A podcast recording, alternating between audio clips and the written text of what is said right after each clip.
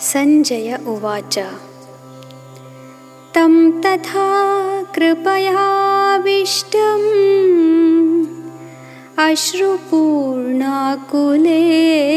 क्षणं विषीदन्तमिदं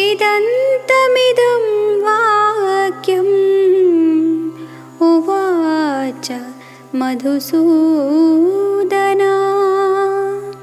तं तथा कृपयाविष्टम्। ಅಶ್ರುಪೂರ್ಣಾಕುಲೆ ಕ್ಷಣಂ ಈ ರೀತಿ ಕರುಣ ಭಾವದಿಂದ ಮತ್ತು ಒಂದು ಭಾವನೆಗಳಿಂದ ಸಂಪೂರ್ಣವಾಗಿ ಆವೃತವಾಗಿ ಹೋಗಿದ್ದಾನೆ ಅರ್ಜುನ. ಅವನನ್ನು ನೋಡಿ ಮತ್ತೆ ಅಶ್ರುಪೂರ್ಣ ಆಕುಲೆ ಕ್ಷಣಂ ಕಣ್ಣು ಅಶ್ರು ಅಂತಂದರೆ ಕಣ್ಣೀರು.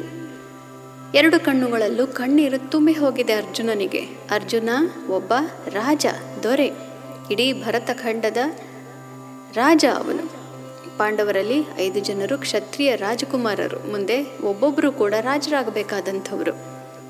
ಆ ರಾಜನಿಗೆ ಯುದ್ಧದ ಸಮಯದಲ್ಲಿ ಈ ರೀತಿ ಕಣ್ಣೀರು ಬಂದು ನಾನು ಯುದ್ಧ ಮಾಡೋದಿಲ್ಲ ಅಂತ ಹೇಳೋದು ಬಹಳ ಬಹಳ ಆಶ್ರೇಯಸ್ಸು.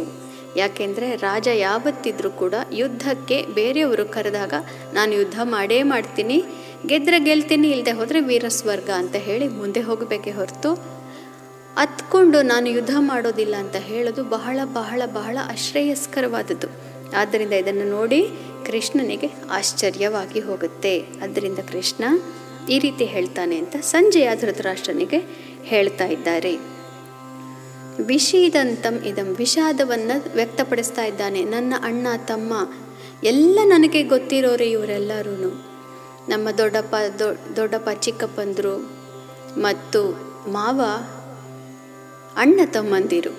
ಇವರೆಲ್ಲರೂ ನಾನು ಯುದ್ಧದಲ್ಲಿ ಸಾಯಿಸಿ ಆ ರಾಜ್ಯವು ನನಗೆ ಬಂದರೆಷ್ಟು ಬಿಟ್ಟರೆ ಎಷ್ಟು? ಅದ್ರ ಬದಲು ಅವರು ನನ್ನನ್ನು ಸಾಯಿಸಿ, ನನ್ನನ್ನೇ ಕೊಂದು, ನನ್ನ ರಾಜ್ಯವನ್ನು ತಗೊಳ್ಳಿ, ನನಗೆ ಬಹಳ ಸಂತೋಷ ಆದ್ರಿಂದ ಅಂತ ಇದನ್ನೆಲ್ಲ ಅದನ್ನು ಅರ್ಜುನ ವಿಷಾದ ಯೋಗದಲ್ಲಿ ಅರ್ಜುನ ಹೇಳಿ, ಈಗ ಗಾಂಡಿವವನ್ನು ಕೆಳಗೆ ಬಿಟ್ಟು ನಾನು ಯುದ್ಧ ಮಾಡೋದಿಲ್ಲ ಕೃಷ್ಣ ಅಂತ ಹೇಳಿ ಕುಳಿತು ಬಿಟ್ಟಿದ್ದಾನೆ ಆ ಸಂದರ್ಭದಲ್ಲಿ ಇದನ್ನು ಹೀಗೆ ಆಗ್ತಾ ಇದೆ ಅಂತ ಹೇಳಿ ಸಂಜಯ ಧೃತರಾಷ್ಟ್ರನಿಗೆ ಇದನ್ನೆಲ್ಲದನ್ನು ತಮ್ಮ ದಿವ್ಯ ದೃಷ್ಟಿಯಿಂದ ನೋಡಿ ಹೇಳ್ತಾ ಇದ್ದಾರೆ.